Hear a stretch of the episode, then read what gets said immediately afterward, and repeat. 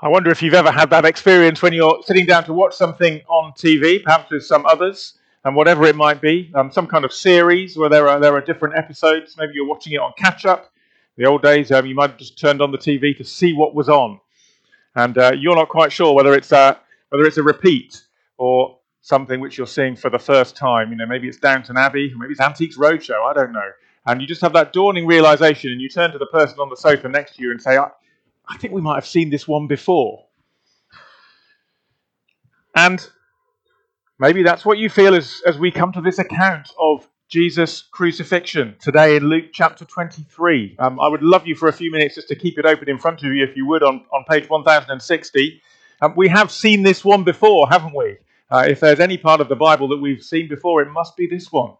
Um, we've read it, we've heard it many, many times, usually in April perhaps rather than August, but there you go.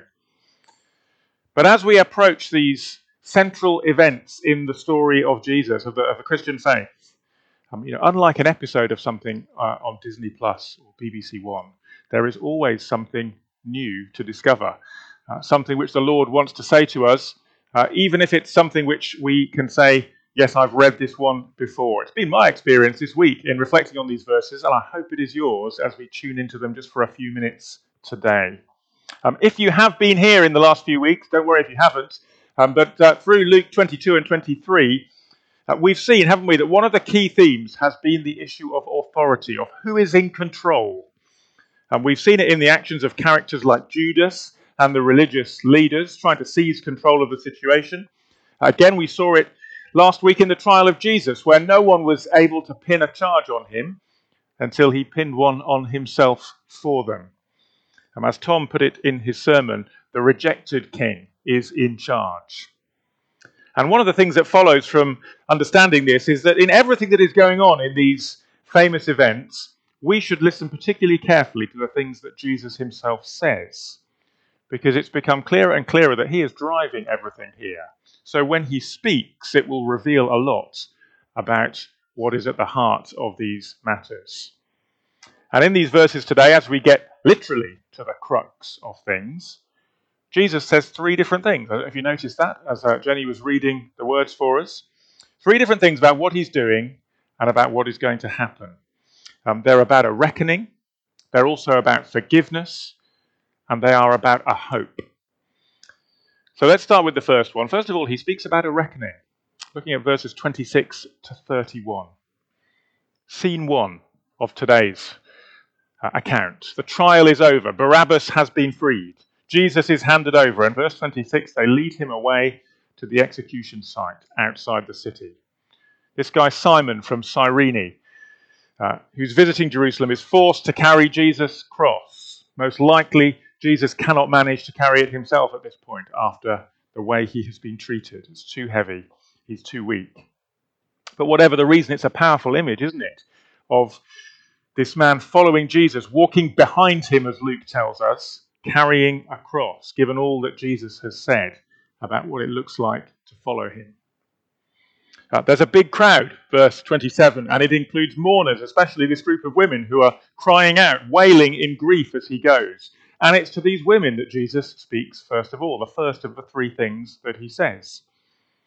And what he says are, well, they're kind of his final words of prophecy before he dies. Verse 28 Daughters of Jerusalem, he says, Do not weep for me, weep for yourselves and for your children. He's saying your mourning is misdirected. Don't cry for me. You should be crying for what is going to happen to you. Sounds a bit ominous, doesn't it? For the time will come when you will say, Blessed are the childless women, the wombs that never bore, and the breasts that never nursed. Jesus is saying things are going to get so bad it would be better not to have had any children. And remember, this is in a culture where children are universally regarded as a vital sign of God's blessing. To not have children is a terrible thing. And then, quoting Hosea, Jesus goes on, They will say to the mountains, Fall on us, and the hills cover us. That's how bad it's going to be. And it's clear that Jesus is once again looking ahead to the calamity and the terror that is coming. Um, in the near distance to what will happen in a few years' time in AD 70. He spoke of it in chapter 21. uh, as the city will be sacked by the Romans, and it will be a catastrophe. Uh, the Jewish historian Josephus uh, describes thousands being crucified at that time in and around Jerusalem. But he's also looking ahead beyond that to a further horizon, giving a warning to the people not only there with him then, but to those yet to come. And to round the point home, Jesus adds, For if people do these things when the wood is green, what will happen when it's dry? I don't know if you've ever tried to start a fire with green wood.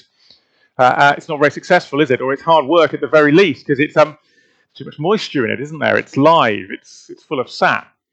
It doesn't burn well at all. What you need is dry wood. And then all it takes is a spark, isn't it? And, and up it goes, and you've got a fire. The green wood is Jesus, the dry wood is Jerusalem. Um, if you think this situation is bad, wait till you see what is coming. Now, the question here is who are the people in what Jesus says? So the ones who do these things to the green wood. Um, in fact, literally, it doesn't say people, it just says they. The people's kind of been um, added in the English there. Uh, there's different possible explanations. The most likely one is probably that it's God. And it's kind of a, a roundabout way of Jesus saying God. His point being that if God is judging his own son here for the sake of forgiveness, which we'll come to in a moment, then what will God's judgment look like on those who reject his offer, continue to do that? If it's possible to consume even the live wood, the green wood, think what a similar fire will do to wood which is seasoned and dry. Wood which has rejected God for years, it's ready for judgment. That's, I think, the most likely way of understanding this. Uh, the alternative is that the they who do this mean the nation itself, the people. In which case, Jesus is, is making a not dissimilar point, but in, in a different way, from a different angle. He's saying that the tragedy is not his death, caused by the people's failure to believe in him, their rejection of him. The tragedy is the ongoing failure to believe, which will mean that they have no prospect of rescue from the judgment that is coming a failure with grave consequences. Either way, we, we read the specifics of that sentence. Jesus' point is there's going to be a reckoning. That's Jesus' message. And the worst of it is about what happens for those who continue to reject him, and especially to reject his offer to face the reckoning on our behalf, whether that is in first century Jerusalem or 21st century Leicester. Do not weep for me, Jesus says. Weep for yourselves. The question we always need to ask ourselves is can we stand before a holy God with confidence when he comes in glory? Can we defend ourselves? And the answer that we've seen repeatedly in the life of Jesus is that surely we can't do that. None of us can. Even his closest friends, even Peter couldn't do that. And so, what do we do when there's a day of reckoning? Our only hope is in the one who offers us an alternative and a rescue that brings us to the second thing that Jesus says here. The first thing is about reckoning. He then speaks about forgiveness in verses 32 to 38. Scene 2 the walk to the place is over. They reach it and Jesus is executed. Luke doesn't really give us the details, does he? Just that there are three of them two criminals and Jesus. Verse 32 and at this place called the skull, they're crucified, one on each side of him. Um, if you know your Old Testament, there are echoes of Isaiah chapter 53 all over what is happening here. Um, it's that famous passage where Isaiah speaks of the suffering servant of the Lord and what he will do. And one of the things Isaiah says is that he, w- he will be numbered with the transgressors.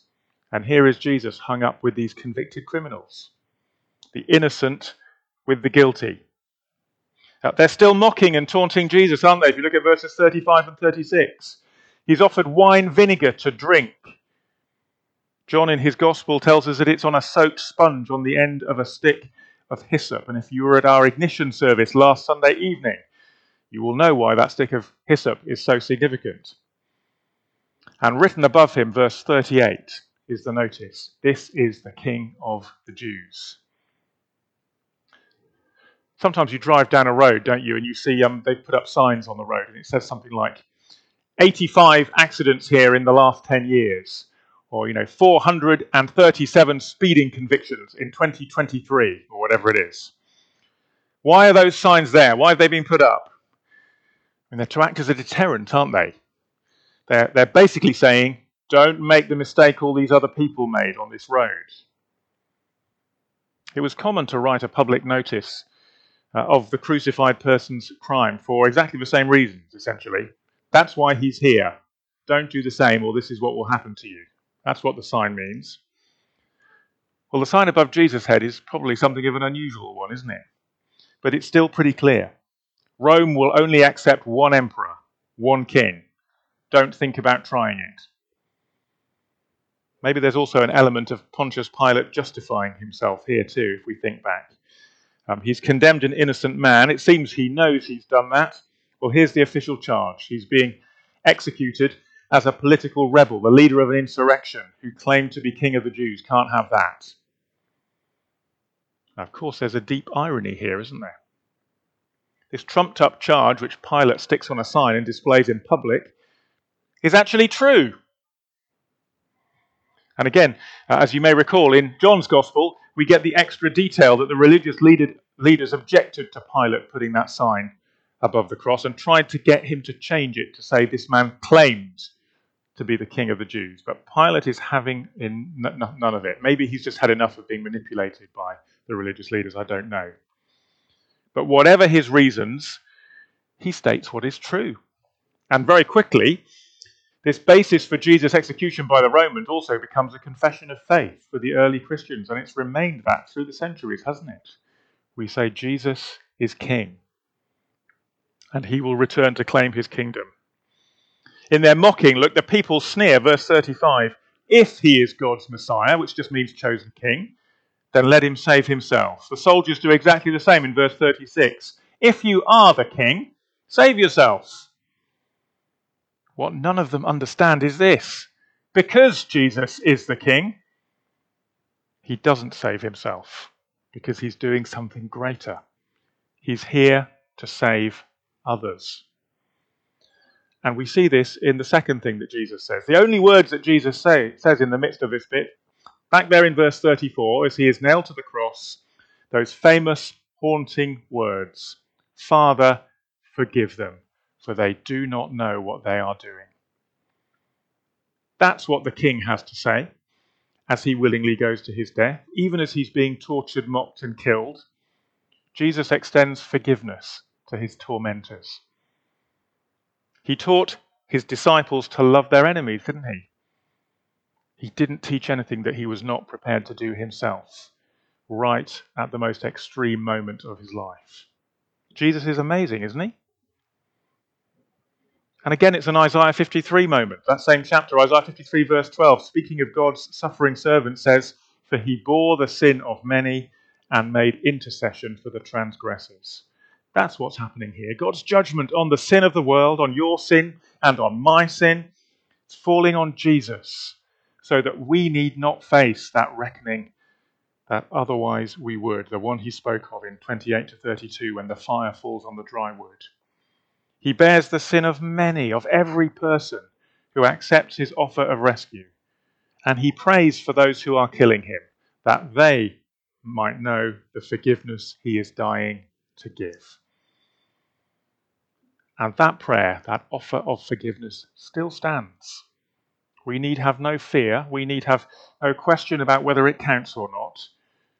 There is still time to say yes to it, to say yes to Him. And so, finally, in those closing verses, the third thing that Jesus speaks of here is hope. Scene three, after his words of warning, after his prayer for forgiveness, now, in many ways, well, what he says to his crucified companion here is one of the most stunning things that Jesus says in the whole Bible, isn't it? Uh, Matthew tells us that the two robbers started off by joining in the soldiers and the crowds in mocking Jesus, and we see it from one of them here, don't we, in verse 39. Aren't you the anointed king? Save yourself and us. But then in verse 40, whatever the other criminal had previously thought and done and said, there seems to be something of a change of heart that takes place, doesn't there? And it leads to this bold request. He rebukes the other robber. He notes in verse 41 that what's happening to them is just. Harsh, maybe, but it's the law.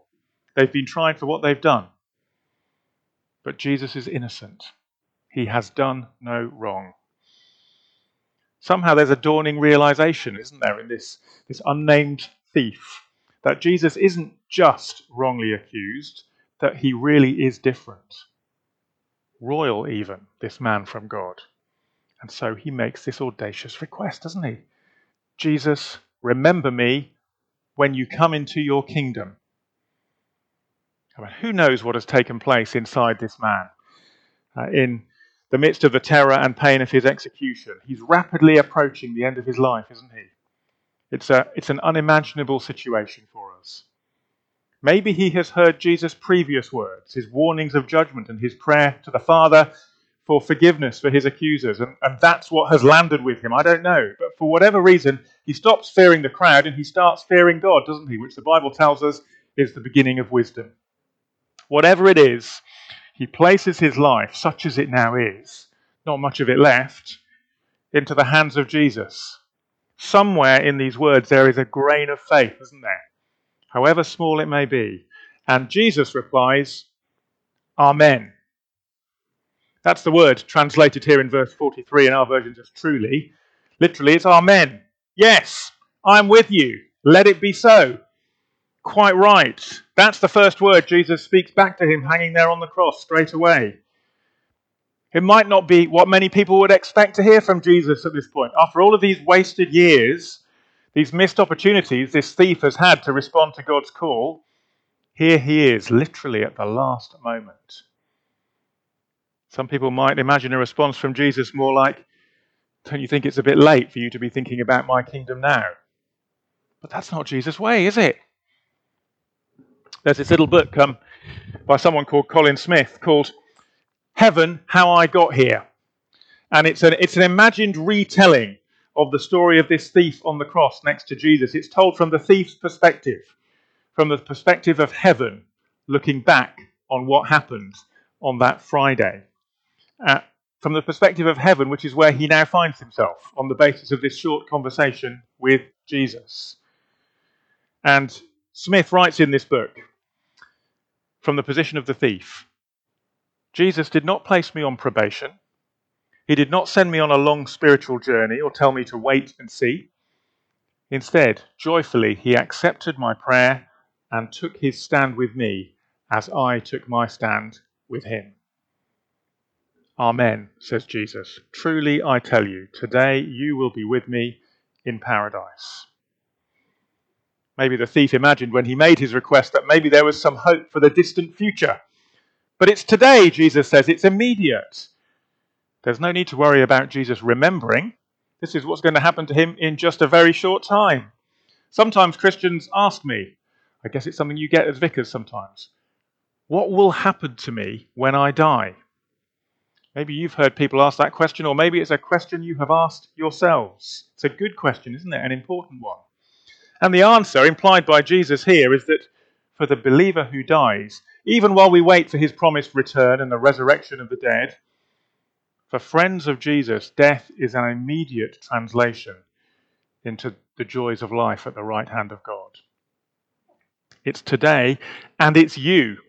He says to this thief, You will be with me in paradise.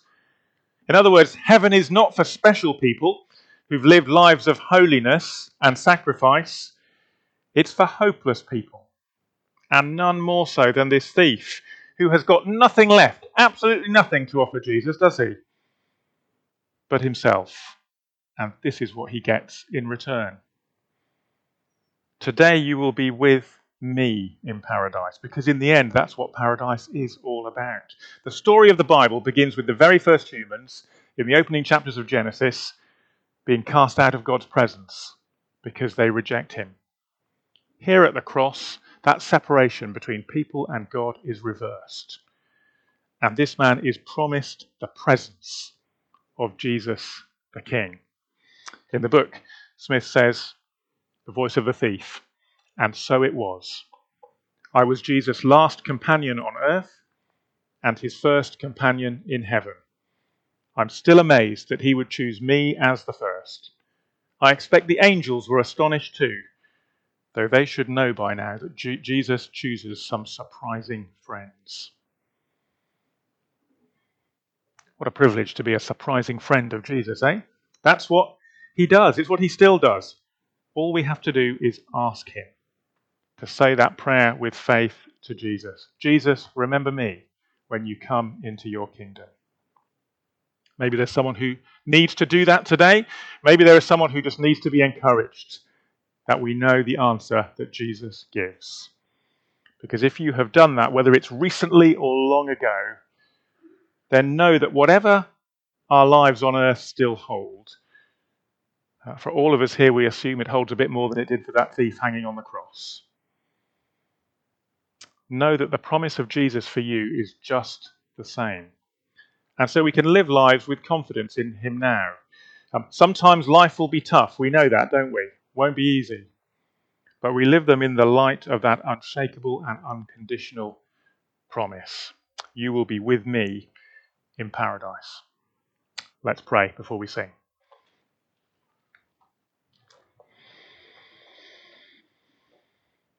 We thank you, Lord Jesus, that even as you were going to the cross, even as you were being executed, you were still warning the people, offering forgiveness, and most of all, promising hope to everyone who asks you. And so we pray once again that you would strengthen our hearts to trust in you and to know that you are with us and will be with us, whatever else may happen. For we ask it in your name. Amen. Amen.